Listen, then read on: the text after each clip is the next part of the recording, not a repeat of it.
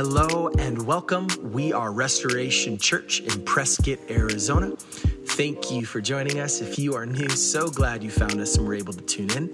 And uh, this week, Landon Myers continues the journey of Mark chapter 9. We are going to dive into Mark chapter 9. We will be in verses 14 through 29, and this will be our last uh, week in the book of Mark for a while, because next week, though the practice doesn't start, we'll start the sermon series on hospitality. Mark chapter 9, if you have a Bible, verses 14 through 29. And like so many of uh, the, the scriptures and the, the stories that we read, the accounts that we read in the scriptures, uh, it starts with an account of real people. In Mark chapter 9, verses 14 through 29, it's the account of a father and a son. And I imagine this account starting at the, the nine month mark when a man's wife is pregnant uh, and in full term at this point and ready to give birth and laboring. And they're so excited because this is their firstborn child. And unlike today, there's no hospital to go to. There's not doctors as we might think of them today. There certainly is no uh, ultrasound where they can find out the gender. And so they're waiting for this surprise, this couple for the first time. Uh, the woman finally gives, gives birth to the child and is able to, to hold this baby in her arms for the first time, then to feed the child. And finally, it's the father's turn to hold their baby boy, their firstborn son, for the very first time. And he's overcome with joy because he's been waiting for this moment. And culturally, childbirth was even more important then than it even is now because their livelihood depended on their children. And this father holding his firstborn son for the very first time is pacing back and forth, just overwhelmed with joy at this, this life part he and part his wife that he's now holding, breathing after that first cry. And he starts to pray in thankfulness that God would provide such a moment, such a child to be their own. And he starts to pray about this little boy's future and to imagine it. This boy's going to grow up and they're going to play together. And one day, this little tiny baby is going to grow up to be a strong man and he's going to take over the family business and, and meet a girl. And there's going to be uh, another family. They're going to have their own children. And now this father will become a, a grandfather. And in this, this time of pacing back and forth and praying and giving thanks, the father has this vision of what the future holds. The father knows it's going to be challenging. There's a lot for this little boy to learn in time, but the father can't wait to go on that journey to teach and guide and support his son along the way. Nine years later, though, things have not gone according to the plan. In fact, none of those plans that this father has envisioned have come to pass. So much so that it actually seems none of the plans that he envisioned for his son will ever come to pass because his little boy can't speak. He can't hear, he can't understand, he can't have conversation. All he does is mumble and spit and yell and scream at nine years old. And they've done everything that they can possibly do. They've spent a fortune going from doctor to doctor to person who uh, proclaims to maybe be able to help to the next, another attempt another failure, another attempt, another failure. And The father is beginning to wonder God, why are you doing this? How are we so far from what was supposed to happen? He's, he's giving up hope. He's mentally and emotionally and relationally and physically exhausted at this point and doesn't know what to do. And then he hears about this guy, Jesus that he, he teaches the, the scriptures with a different kind of authority, that some are wondering if he might indeed be the Messiah, and that he can heal. And so when he hears about this, he thinks about his boy, and they decide that it'll be worth going on the journey to take his only son, his firstborn son, to Jesus to see, to see if he might be able to heal him. And so, since the boy can't communicate, he can't explain any of this to his son, he just grabs him gently but firmly by the hand and starts to pull just enough to indicate to his son that they're going to go on this journey.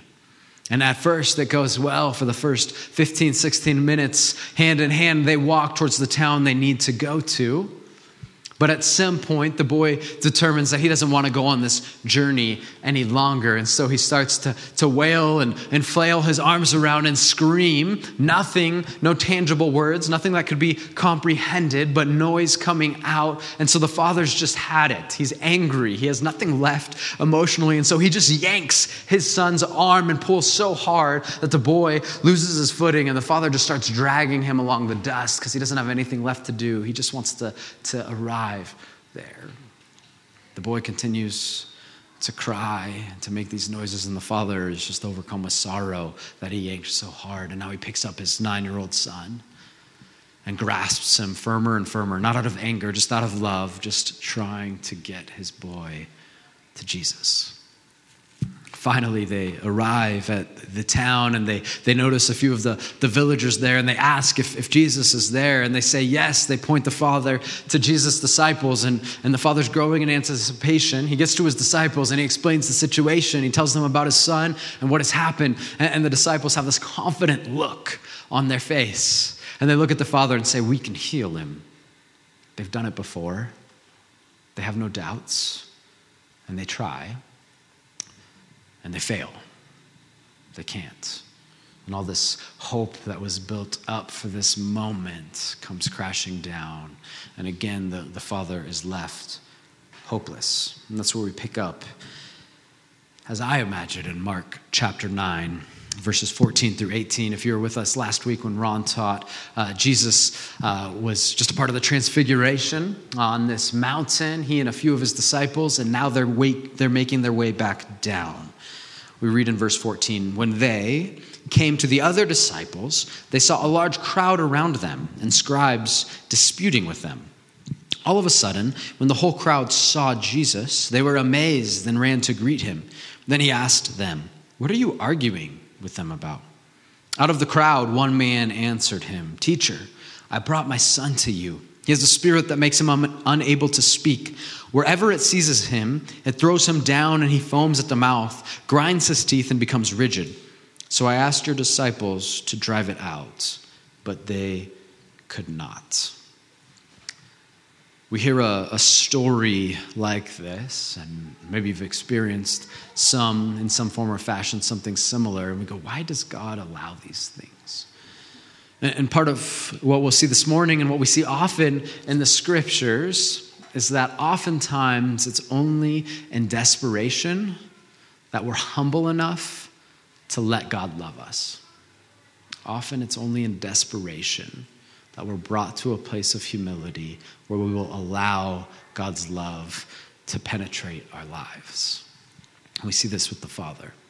It's worth considering who's all there in this moment as there's this argument and these attempted healings going on. Obviously, you have Jesus and his disciples are there, this father and his son. There's a crowd. And then there's also this note in verses 14 through 18 that the scribes are there, and we've discussed them. Mark has discussed them throughout our time in the Gospel of Mark. And the scribes are, are different than the Pharisees or Sadducees, who are also religious leaders at the time. The scribes held a special position because there was no printing press back then. And so the only way that the scriptures were recorded and given and handed down from generation to generation is that scribes would handwrite the scriptures and pass them down. They often had huge portions of the scriptures, books and books of the Bible, memorized. And so they had authority because they knew the Bible, God's word, the best. They had all the right information. What's really intriguing, though, is though they were the ones that knew the scriptures the best, though they had all the right information, though they were the ones that spent the most time in and with the Bible, they didn't even care, most likely, about this boy and his father. The reason that they came in this moment was actually just to argue with Jesus about the scriptures, which is interesting because many of us still gather to argue about the scriptures today the ones who should have understood, most of all, that this is a book about a perfectly loving God giving love, giving himself to the world, and calling the world to love one another and God in return. They'd forgotten everything it was actually about. So much so, they didn't even care, most likely, in this moment, let alone were they able to do anything to help the boy or his father. And that, that brings us to our, our first point this morning, and it's this knowledge about God, time spent in the scriptures, or knowledge about the scriptures does not guarantee a healthy relationship with God. I think that's a, a common mistake that we make. Uh, another way to think about it is this when information about God or information about the scriptures is separated from the person the information is about, pride is always the result. And we see this so much in Christianity people filled with pride about what they know about the Bible, yet they look nothing like the God that they're reading about. Information becomes king in Jesus' place. We have to be really cautious about this. They had authority, but they forgot the author of the scriptures that gave them authority. And many of us are, are prone to this as well. And then what ends up happening is blindness ensues. And they become blind guides, leading people to a misunderstanding of who God is. My wife has many, many, many reasons to be thankful for me. One of the reasons she's most thankful is that I'm a great steward of my brain and my mental space. This is brought to her forefront every uh, fall when football season returns. And she is especially thankful for whoever the guy is that invented fantasy football, however long ago, because I use a lot of space and time to remember a whole lot of ridiculous statistics.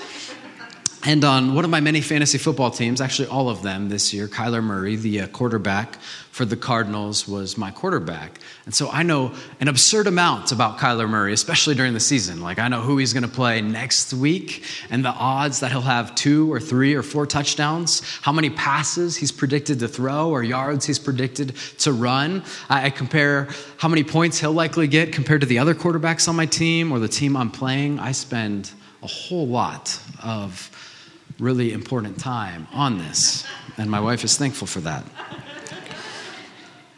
And I know a lot about Kyler Murray, but I do not know him at all. And we often make the mistake of thinking that knowing about somebody is the same as knowing somebody. For some reason, this is especially the case when we think about our God. And so we can become obsessed with knowing all of the information about our God, about Yahweh God, about Jesus. But we never actually know Him. And that's what's happened with the scribes. That's something that we can be prone to. I think that's actually something that Satan wants. Uh, another portion of the group that was there on this day was the disciples, and they confidently tried to heal this man's son and they failed. And I think there's something to learn there as well because they were banking on their confidence in the past experiences they have had with Jesus to come through in this moment.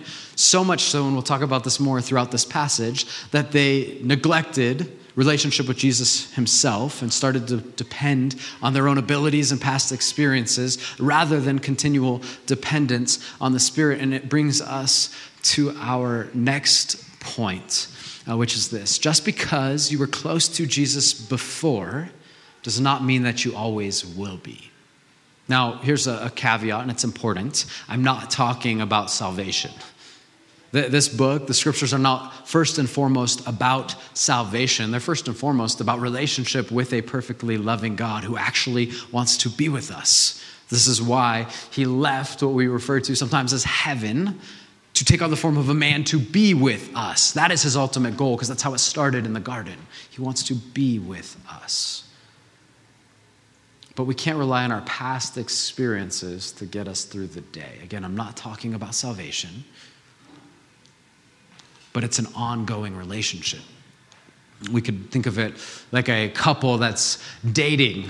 And at, fun, at first it's all fun and they're getting to, to know each other and going on all sorts of dates and it's wonderful. And then they decide this is worth really pursuing. And so at some point on some day the, the man gets on one knee and proposes and she says yes and they set a date and there's going to be a great feast and celebration on the wedding day And then nobody stops there, right? You don't say, okay, we're good now. We got married, relationship's set, and they stop working on it. Actually, that's not true. A lot of people do that, right? And, and those relationships just die. That's just the reality of it. Any relationship where you stop working on it is going to crumble. And our relationship with God is that it is a relationship. It's not something where you said a prayer one day and then we forget about it.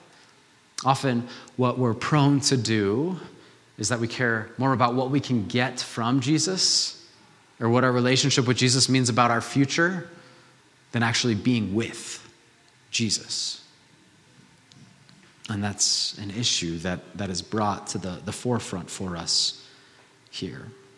We continue reading in verses 19 through 20.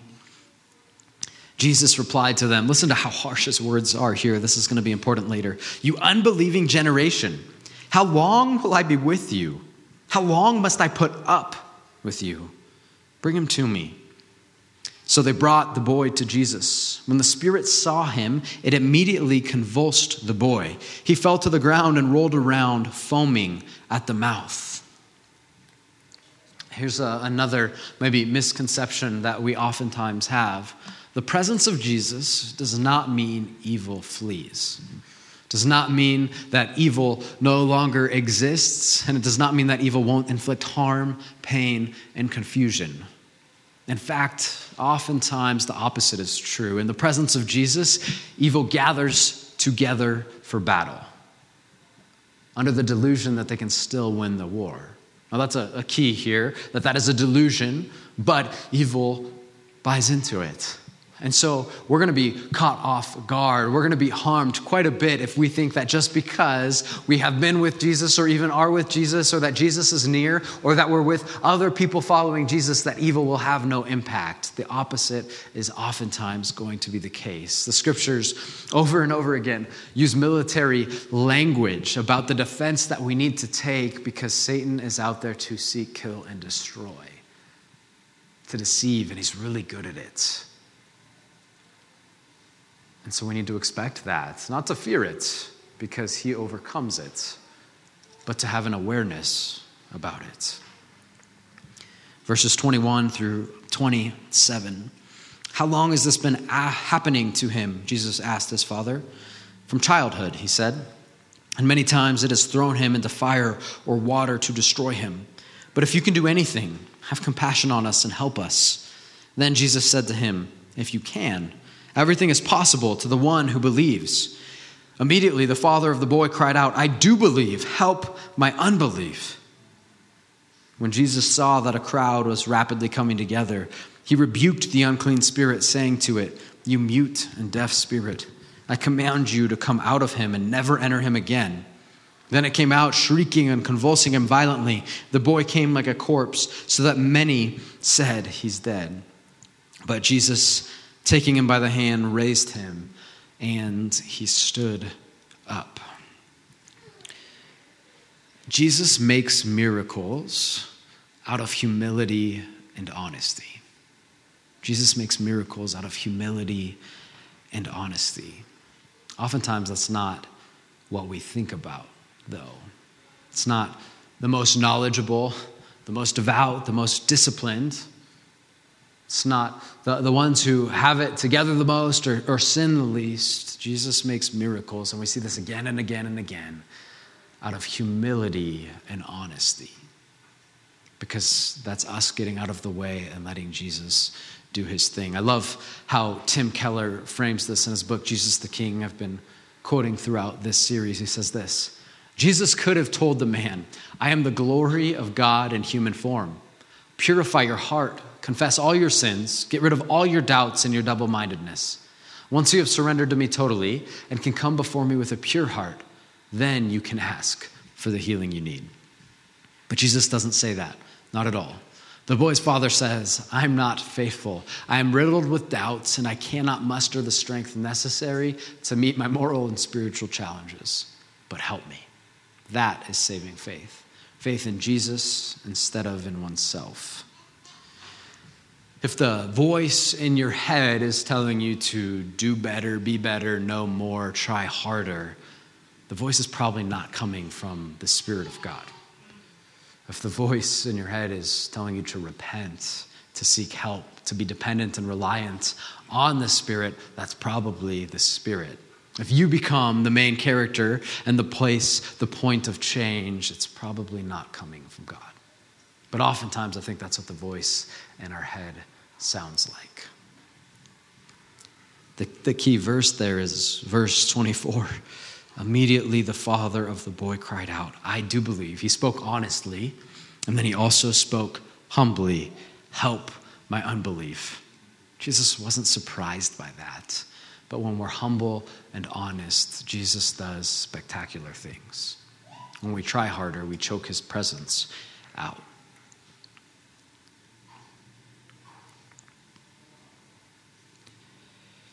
Verse 26, I think, is important. It might be somewhat of a, a, little bit of a side note, but maybe some of you are, are in this place.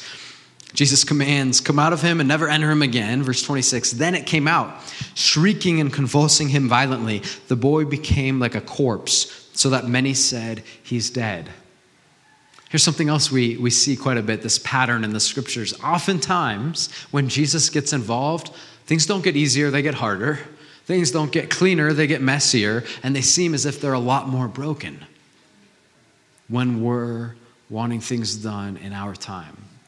I love looking at the, the punctuation, he's dead, period, end quote. Then there's this space between but Jesus. Maybe that's where you guys, some of you are at right now, in that space.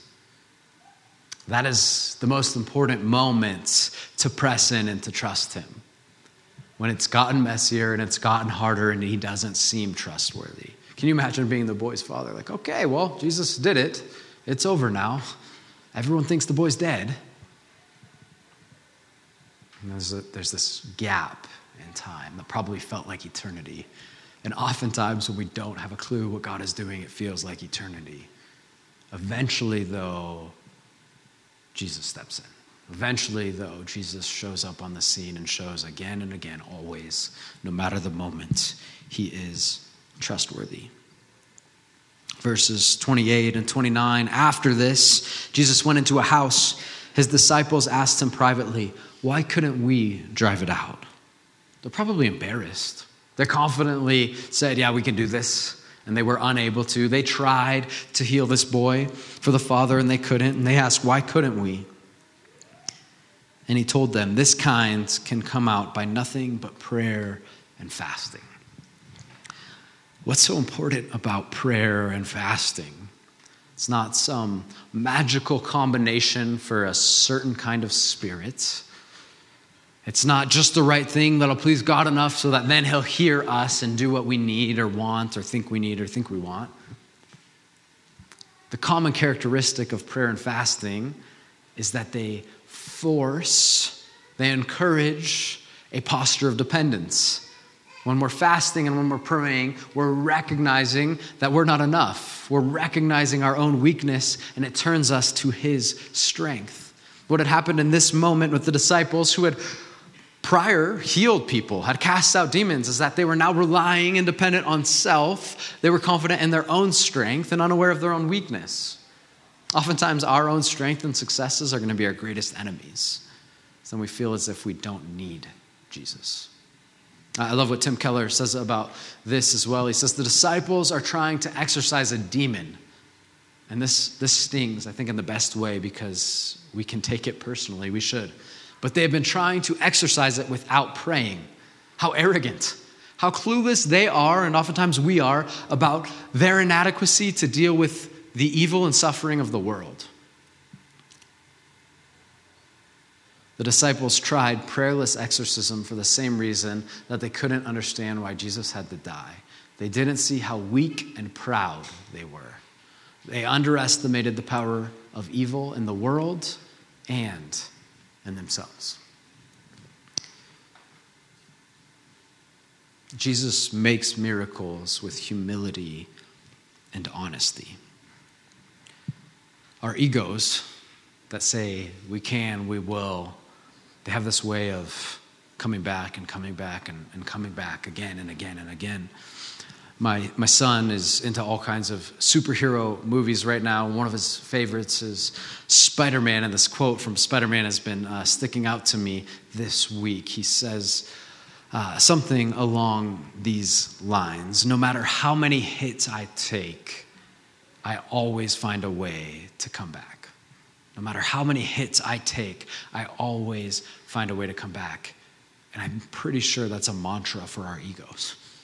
No matter how many times we try to put it away, it always finds a way to come back again and again. This is why establishing a posture of humility and honesty is never enough. We have to maintain a posture of humility and honesty. This is why fasting and prayer was so important to Jesus and why the disciples failed, because that ego comes back and again, again and again and again, no matter how many hits it takes. And we need to be aware of this pattern.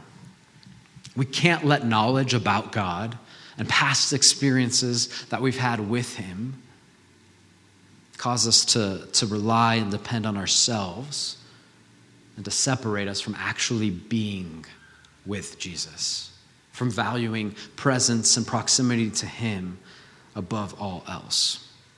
Again, Jesus makes miracles out of humility and honesty. And for this to happen, Paul says we have to put to death the flesh and to invite the spirit. We have to put off the old clothes and put on the new. It's kind of harsh language, but it's true because that ego comes again and again and again. I'll, uh, I'll close with verse 19, those words of Jesus that come across so harshly as many of his words do.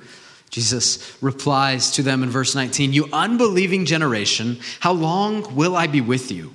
How long must I put up with you? Jesus does not answer uh, this rhetorical question here, but the rest of his life is spent answering that question for us, and it's really good news because what we find and the answer his life gives is that Jesus is trustworthy because he never is going to stop showing up. He's on top of a mountain away from his disciples, and his disciples try to heal this boy for this caring, loving father who's brought his son to be healed, and the disciples can't do it. The scribes, who know all of the, the right spiritual language and the scriptures better than anybody, they don't even care. And it's just in the nick of time that Jesus arrives. We can trust Jesus because he's never going to stop showing up. May we be a people that never stop relying and depending on Him. Not that do better, try better, try harder, but that never stop depending and relying on Him. And that's hard work. It's a simple solution, but it's hard work. That's why the church, as a people who, is so important. Because God said we're never meant to go this alone. Following Jesus is not an individual, personal thing. It's something we do together. That's always been his plan. We need each other to remind ourselves to depend on him not ourselves. Let's pray. Jesus, I thank you that your love is so enormous and profound that it was not good enough in your mind to save us and to love us and to communicate with us from a distance, but that you. You came in the form of a man to be with us. You gave us your spirit to unite us to you fully. May that encourage us that you protect us from ourselves and self reliance and dependence. Cause us uh, not to just care about what we can get from you, but to just care about you, to delight in who you are. We love you and we pray this in Jesus' name. Thank you so much for joining us. My name is Nate Huss, and I am one of the team members here at Restoration Church here in Prescott, Arizona. And uh, if this is your first time, welcome. We're so glad that you could tune in. Um, and if you'd like to learn more about restoration, please go to restorationaz.org. If you'd like to join us, we gather every Sunday at 8:45 and 10:45 a.m. And um, until next time, remember, Jesus is the only one who is trustworthy always, no matter the moment. So press on as we continue to practice the way of Jesus.